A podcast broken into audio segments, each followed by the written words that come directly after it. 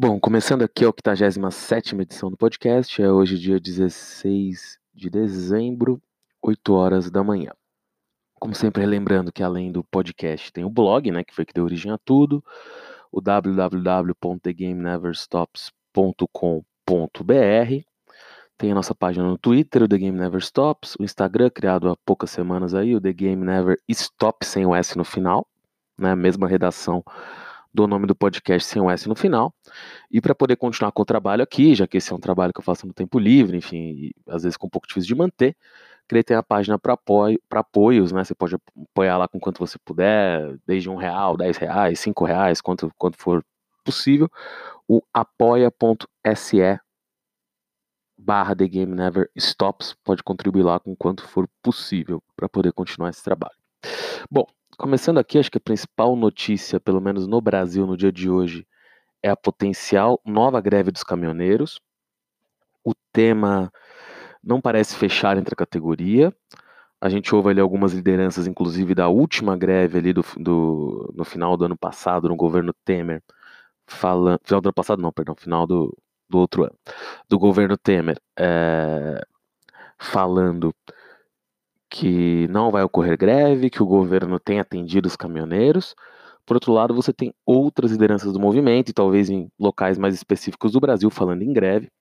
A CUT, né, a Central Única dos Trabalhadores, já declarou ali um apoio à greve, embora o principal, aparentemente, né, porque é sempre difícil saber a liderança nesses movimentos que surgem através de WhatsApp ou de redes sociais, mas aparentemente a maior liderança ali uh, dos caminhoneiros nessa potencial nova greve, tem dito até que recusaria o apoio da CUT, porque acho que caso a CUT entre de forma tão clara na greve, isso poderia ser politizado. Ele não disse isso, aqui é uma análise minha rápida.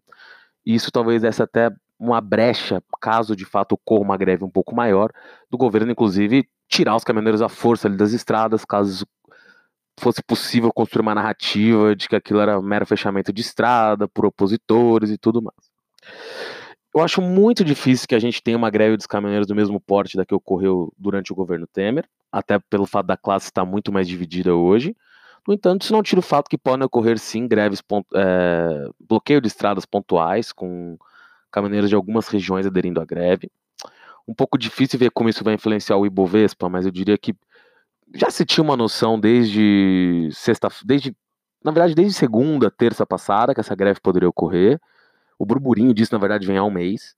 Então, assim, acho que por hora o mercado não está precificando uma greve muito grande. No entanto, principalmente entre hoje e amanhã, pode ser que a bolsa, algumas ações da bolsa sofram com isso, principalmente se a greve se confirmar e a ver como o governo vai lidar com essa greve. Então, acho que é um ponto de atenção. Eu não acho que não é necessário sair correndo vendendo nada, porque ainda não há indícios tão claros de que vai ser uma greve tão grande, mas é um ponto de atenção bastante grande. Uh, e vale a pena ficar de olho. Acho que a outra a principal notícia a nível global da última semana, aí já no final da última semana, foi o acordo ali entre Estados Unidos e China. Os termos ainda não estão muito claros, embora tenha ficado claro que os dois lados vão desistir de taxações ali, de taxas, né, em cima de produtos que iriam entrar em vigor ainda. Acho que do ponto de vista brasileiro, claramente vai ter algum algum tipo de prejuízo, já que o Brasil vinha exportando muita carne para a China. Uh, grãos talvez um pouquinho menor escala, embora as vendas de soja também tenham aumentado para o mercado chinês. Então, o Brasil pode sim sofrer um pouquinho com esse acordo, talvez do ponto de vista agropecuário ali, seja uh, do agronegócio brasileiro, seja o país que mais até sofra diretamente com esse acordo.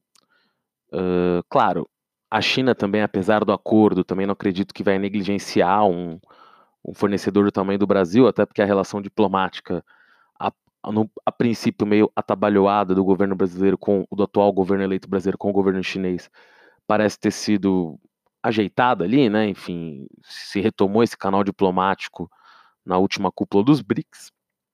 Então também não é que a China vai parar de comprar produtos brasileiros, mas eles podem sim ter uma queda em representatividade em comparação aos últimos meses, no qual o Brasil foi o principal fornecedor, especialmente de carne ali para a China, carne bovina, né?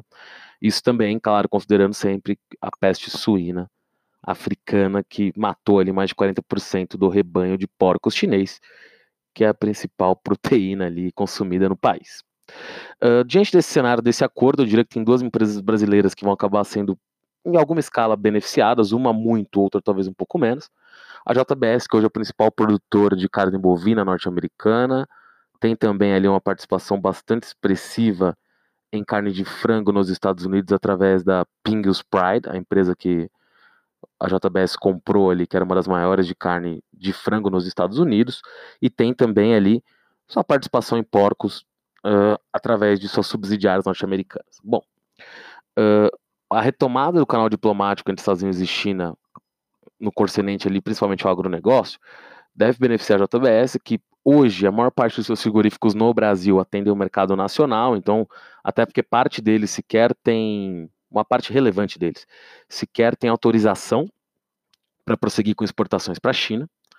Então eles acabam vendendo no mercado nacional, que teve sim um aumento bastante grande no preço da roupa do boi nas últimas semanas, mas os patamares de novembro já caíram, inclusive a JBS pretende paralisar no final do ano 11 de suas plantas, porque o custo na compra do boi gordo está bastante alto e não necessariamente o mercado está absorvendo uh, a carne a preço tão caro, ou seja, já houve uma pequena queda em relação ao topo do preço da carne bovina no Brasil, e existe até uma tendência que isso caia mais um pouco. Por essa razão, a JBS até deu férias coletivas em alguns frigoríficos para tentar segurar preço e preservar margens.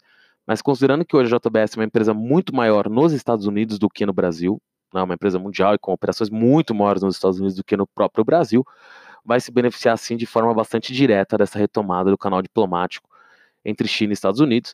E como eu já comentei aqui na última semana, a estratégia da JBS de listar suas ações nos Estados Unidos e deixar sobre a casca da empresa listada na Bovespa, a JBS S3, apenas o, basicamente as operações de carne bovina no país, já que mesmo a Seara ficaria debaixo dessa empresa ser listada nos Estados Unidos, já levou alguma desvalorização das ações. Claro que isso por si só não deveria também levar as ações a valerem nada, porque os próprios jornais, enfim, já noticiaram aí que a ideia seria dar uma participação dos acionistas da JBS listada aqui no Brasil na JBS norte-americano, que na verdade tem todo sentido. E como a JF, ali, a rede de a holding de investimentos da família Batista, que é a controladora da JBS e será controladora da JBS USA, né, que vai ser listada nos Estados Unidos, uh, vai continuar em São Paulo, enfim, até por uma questão com o governo, já que o BNDES ainda é acionista. Uh, pode sim ter-se ali uma relação de troca não tão desfavorável aos minoritários e talvez nem, nem desfavorável, porque é do interesse da família Batista que eles continuem com o controle, ele já tem esse controle e acho que a CVM não aprovaria uma relação de troca um pouco estranha, né? Ou seja, nesse caso nem seria uma relação de troca, mas uma um, oferecimento, né, um, uma possibilidade aí dos acionistas brasileiros terem ações na JBS USA, ou seja, ou vão ter acesso a essas ações, ou vão poder vender suas ações para os controladores ali, por termos, eu acreditaria, acreditaria, claro, não excepcionais para os minoritários, mas não, não consigo verificar uma, até por todas as questões que envolvem a JBS mais complexas, uma relação de troca tão desfavorável, então acho que o anúncio semana passada foi bem desfavorável, também teve o Ministério Público movendo uma ação ali de 21 bilhões contra a empresa, título de ressarcimento aos cofres públicos.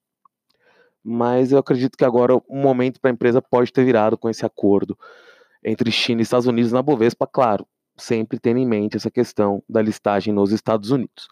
Outra empresa do setor também de proteína animal que também deve ser beneficiada é a Marfrig, hoje ela é a quarta maior produtora de carne nos Estados Unidos aumentou recentemente a sua exposição ali ao mercado norte-americano, aumentar sua participação no National Beef, deve finalizar o seu aumento de capital essa semana, no qual, curiosamente, o fundo Jefferies, que foi o fundo ali que vendeu a participação adicional que a Marfrig adquiriu no National Beef, vai participar do aumento de capital da Marfrig no Brasil, ou seja, ele deixou de estar exposto à National Beef, mas decidiu estar exposto, claro, com menos dinheiro, porque lá a posição deles no que eles receberam pela posição deles na National Beef foi cerca de 900 milhões de dólares, somando participação mais dividendos, e eles vão comprar cerca de 50 milhões de reais no capital da companhia brasileira, claro, um valor um fragmento do que eles ganharam lá fora, mas uma decisão importante de continuar exposto ao mercado de carne bovina.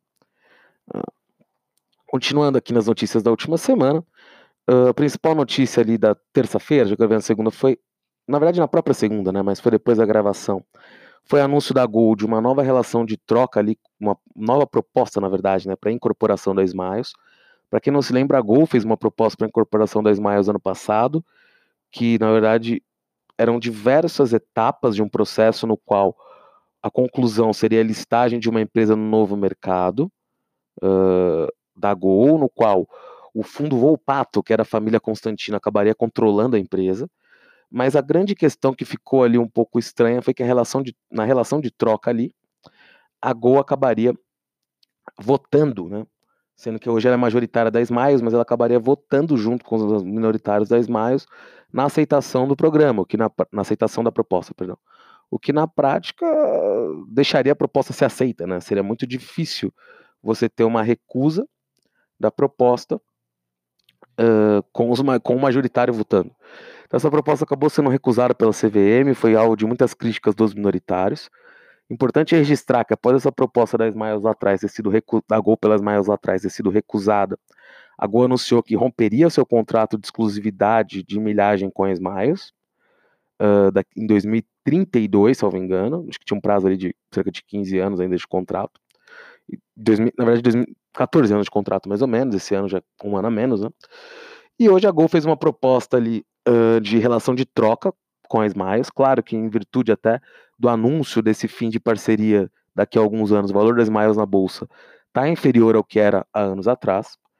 Uh, a relação de troca ali proposta pela Gol embutiu 39,20, uma relação de troca que embutiu considerar as ações da Gol 39,25 reais, as ações preferenciais da Gol, e considerar as ações da Smiles em R$ 41,34. Bom, na verdade, claro que não é muito fácil fazer essa precificação, até porque os termos da outra proposta anterior, que tinham diversas etapas até a listagem de uma nova empresa no novo mercado, eram mais complexos, mas na prática o valor oferecido pela Gol hoje é parecido com o que ela ofereceu lá atrás.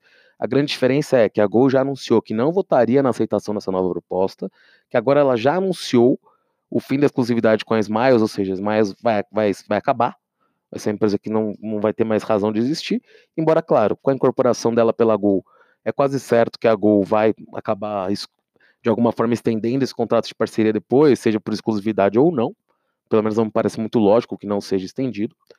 Ela só está se livrando dos custos de ter outra companhia aberta e se aproveitando do caixa da Smiles, que é um caixa gordo, e a Gol já fez isso algumas vezes. Com relação à relação de troca em si, a Smiles vinha se desvalorizando desde a da não aceitação da pela CVM da proposta no passado, uh, então acabou envolvendo ali um prêmio de mais de 25%, a relação de troca proposta pela Gol em relação às Smiles, e as próprias ações da Gol foram avaliadas cerca de 30% acima do que valiam. A proposta acaba sendo interessante para os minoritários, considerando o futuro da Smiles, claro, vendo todo o histórico. Alguns acionistas podem sim se sentir prejudicados, mas a base acionária da Smiles também se alterou muito nesse último ano, desde a última proposta. Então, provavelmente a maior parte dos acionistas que hoje têm ações da Smiles vão de alguma forma sair ganhando, enquanto os que saíram lá atrás saíram perdendo e também não sairiam ganhando nesse momento, porque, como eu disse, a proposta é parecida com a anterior, mas o baque no momento anterior foi maior, porque a Smiles valia mais. A Gol deve gastar cerca de 350 milhões de dólares no total, caso a oferta seja aceita. Lembrando só que a Gol fez dois tipos de oferta pelas ações da Smiles. Uma seria uh, cada ação da, da Smiles equivalia a 0,63 ação preferencial da Gol, mais R$ 16,54 em dinheiro. E a segunda proposta, tá, as duas na verdade tem valor similar, considerando o valor considerado das ações, mas uma embute um maior valor no bolso do acionista, ou seja, ele não é obrigado a pegar aquele valor em ações preferenciais da Gol. A primeira proposta é essa que eu disse, de 0,63 ações da Smiles por uma ação, uma ação da Smile por 0,63 ações da Gol, mais R$ 16,54. E a segunda oferta é de 0,42 ação da Gol a cada ação da Smiles, mais R$ 24,80. Considerando o cenário para o setor de aviação civil, com o dólar mais alto, com hoje até saiu no Estadão uma matéria falando que o governo está tentando estimular mais empresas entrarem no setor, apesar de, claro, a quebra da Avianca acabar favorecendo as três maiores empresas no país, eu diria que não está tão certo que vai ser um setor com menor competitividade, pode ser que entre novos players, a Gol mesmo não vem dando resultados tão espetaculares assim esse ano, então eu tenderia Claro, eu fosse acionista da Smiles, eu seria favorável ao acordo, considerando todo esse cenário já comentado, já que eu não acho que vai ter uma saída melhor para os acionistas que não esse acordo. E eu tenderia a pegar o valor que me desse o maior valor monetário hoje, ou seja, eu pegaria a proposta de 0,42 ação mais R$ 24,80. Acredito que ela seja ali a mais interessante para os acionistas da Smiles. Indo para a Petrobras, a moração do Bovespa, a Petrobras continua ali com seu plano de desinvestimento. Acho que algumas pessoas, até mesmo do mercado, de forma até sagaz, uh, eu diria, tem colocado ali que, na verdade, a Petrobras, de fato, provavelmente não vai ser privatizada nesse governo, mas vem sim ocorrendo de alguma forma uma, uma privatização branca da Petrobras, né, no sentido de foi privatizada a BR Distribuidora, ou seja, a Petrobras saiu no segmento, agora estão se falando na venda das termoelétricas do grupo, é, também da Gás Petro, né, através do acordo com o CAD, a venda de refinarias, então 2020 deve ser um, a venda do TAG, né, também para Eng, então 2020 deve ser um ano de muitas uh, novos negócios para a Petrobras nesse sentido de venda de participações em subsidiárias. A Petrobras anunciou ali que pretende vender suas termoelétricas, contratou o Goldman Sachs para isso. A grande questão é, a Petrobras precisa ali, uh, antes de tudo, provavelmente para conseguir um valor melhor pela empresa, esperar o novo leilão de contratação de energia, porque hoje a empresa não tem uh, tantos contratos de longo prazo uh, de, de venda de energia elétrica, né? Ou seja, a empresa vai ter que vai ter que firmar esses novos contratos de forma a demonstrar que essas termoelétricas são viáveis, porque os termos de venda de energia firmados nos contratos ali que a ANEEL abre para a contratação de energia elétrica de termoelétricas determinam muito o nível de remuneração que essas empresas vão ter e mesmo o prazo, né, que elas têm energia elétrica garantida vendida. Então, o novo o Petrobras deve esperar esse novo leilão, deve ir modelando a forma de vender essas termoelétricas, deve criar uma nova empresa separada, e a depender dos termos do novo leilão, pode sim conseguir um valor interessante para essas empresas, a depender dos termos do novo leilão, pode ser um valor um pouco mais baixo que o esperado. Outra venda de ativos ali é a privatização da Gaspetro, no qual a Petrobras é uma sociedade com a Mitsui, que tem participação em diversas empresas de venda, venda não, perdão, distribuição de gás em diversos estados brasileiros. Em São Paulo ali tem o tem participação na Gás, na Gás Brasiliana, em outros estados tem o, participação em outras empresas. É...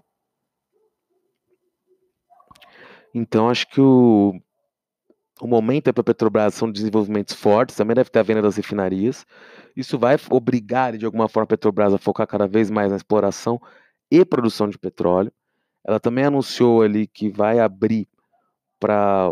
Na verdade, não ela, né? A Eng, que hoje é controladora do TAG, mas o TAG ali, no qual a Petrobras ainda é minoritária, vai abrir ali uh, o duto para para poder ser utilizado por terceiros para a utilização de gás natural. Então eu vejo a Petrobras com bastante otimismo. Acho que a queda de sexta-feira, em virtude do anúncio de que o BNDES vai fazer uma grande oferta de ações ordinárias da Petrobras, não deveria ser um tema para tanto medo. Acho que a própria listagem da Aranco foi positiva para a Petrobras. Acho que apesar da Aranco ter vendido um número ínfimo de ações, já que não foi possível conseguir o valor que os príncipes ali da Arábia Saudita queriam para a empresa de 2 trilhões, e a empresa listou apenas 1,5% de suas ações, ou seja, quase nada, mas e principalmente destinado a, a investidores locais da própria Arábia Saudita, uma oferta que acabou sendo bastante restrita, mas não deixa de demonstrar que a Petrobras pode sim valer mais, que tem algum dos melhores poços ali de, em qualidade do mundo que ainda vão ser explorados. Então acho que pode ser um ano bastante interessante 2020 para a Petrobras, principalmente com a perspectiva de aumento dos preços de petróleo. Uh, Pós-acordo eu a China, pet o petróleo subiu. A reunião da OPEP, apesar da China não estar respeitando, a China não, perdão, a Rússia não está respeitando muito os parâmetros de produção e ter feito o petróleo cair um pouquinho, foi positiva, com todo mundo se comprometendo a não aumentar a produção. Então acho que a gente pode estar diante de um bom cenário aí para a Petrobras. Bom, Vou falar muito rápido agora, não sobre o IPO da XP, porque foi um IPO feito fora, mas sobre os problemas que a Bovespa, a B3, tem tido para manter empresas aqui no Brasil. Bom, a XP decidiu ser listada nos Estados Unidos por algumas razões. Uh, uma delas é que nos Estados Unidos se paga um múltiplo mais alto para alguns tipos de empresas, principalmente empresas que conseguem vender um alto crescimento ou de alguma forma se venderem como tecnológicas, o que a XP pode vender as duas coisas. Primeiro, eles têm então, uma taxa de crescimento realmente quase surpreendente para níveis atuais e vender algum tipo de conexão com empresas de tecnologia por estar ligada ali à bancarização, a novos tipos de corretoras, ao, talvez a um banco digital no futuro. Mas a principal razão foi que aqui no Brasil, o novo mercado, que é o, onde você pode acessar o mercado de capitais hoje via B3, tá, tem uma política, eu diria até inclusiva, mas que para você é, poder listar ações, você vende ações que têm o mesmo direito de voto dos minoritários, ou seja, na verdade foi uma medida feita para os minoritários não serem, digamos, quase enganados pelos donos de companhias que depois vendiam as empresas e os minoritários que só tinham ações preferenciais saíam perdendo ou recebiam menos dividendos ou não tinham nenhum tipo de gerência sobre a empresa. Foi uma norma feita, eu diria, de forma um, altru, não, não altruísta, mas digamos de trazer maior uh, possibilidades no mercado brasileiro de capitais, maior acesso a minoritários e maior proteção a estes. No entanto, na prática, a gente viu, principalmente por causa das empresas de tecnologia como Facebook, uh, como a própria XP vai usar, os Estados Unidos mudou sua regulação de forma a permitir ações com superpoderes de voto. Ou seja, a XP que foi listada não tem mais de 50% das, das, digamos, das suas ações votantes na mão do Bankmall e dos seus sócios, mas as ações que eles têm direito têm votos maiores do que outras ações ordinárias, ou seja, na prática ele continua tendo o controle da companhia nas grandes decisões. É o que também acontece no Facebook e em outras empresas. Então essa é uma das razões pelo qual algumas empresas de tecnologia brasileiras foram listadas na, na Nasdaq. A CVM, junto com a B3, vem estudando o assunto desde que a PagSeguro escolheu ser listada lá fora. Depois a gente teve a Stone, teve a Arcos Educação, teve agora a XP, teve, teve alguns outros casos. A Cogna, Cogna vem ameaçando também listar suas operações ali de ensino fundamental ligadas à tecnologia fora do Brasil. O Madeiro também veio com uma história de fazer um IPO nos Estados Unidos, onde as empresas de carne têm sido listadas, de carne não, perdão, de food service, digamos, listadas a múltiplos maiores do que o Brasil. Do Madeiro ainda se vê se vai ter demanda, mas parece o objetivo da rede, que é até incrível o valuation que o Madeiro quer pedir. Ele quer pedir 8 bi de valuation, sendo que o Carlyle investiu na empresa há pouco tempo, avaliando-a em 3.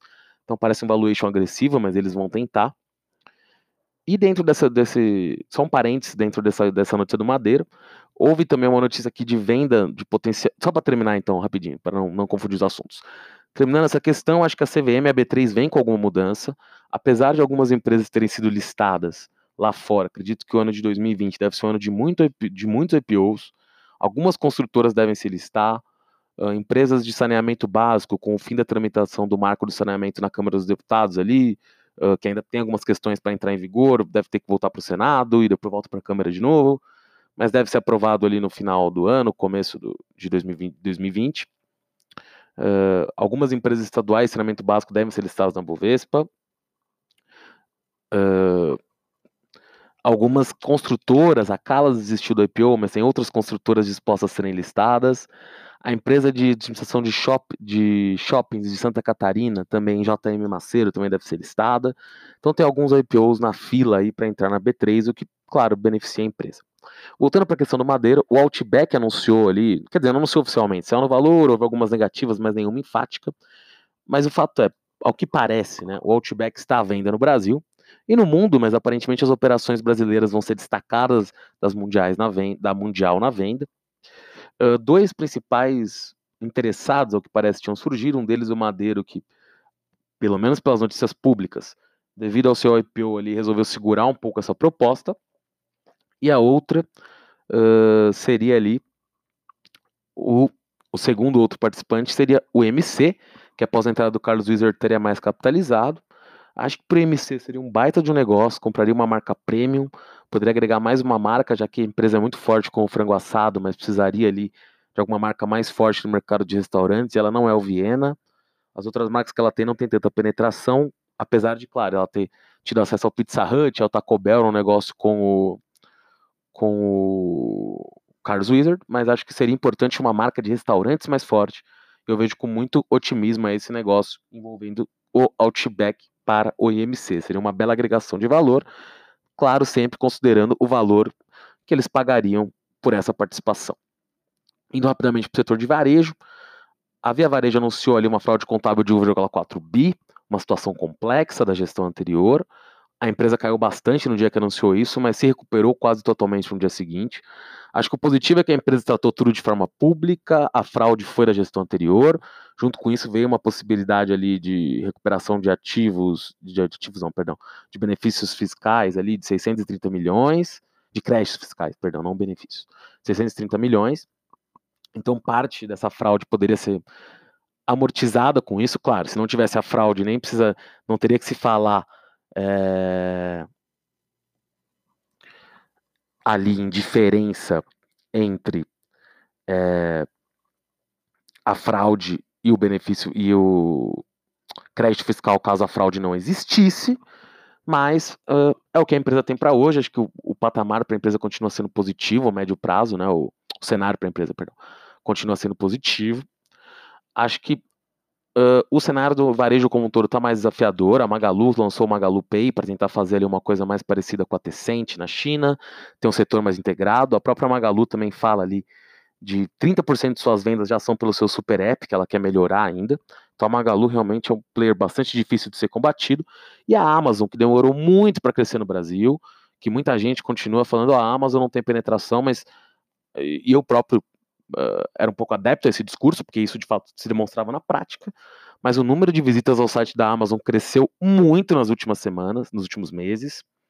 É, tem que ver, é, tem que se considerar também que a empresa acabou de ampliar o Prime, pra, vai ampliar o Prime, né, para 150 cidades, acabou de abrir um centro de distribuição em Recife para poder atender a região Nordeste. Então, a Amazon vem sim para brigar, vem sim para incomodar bastante.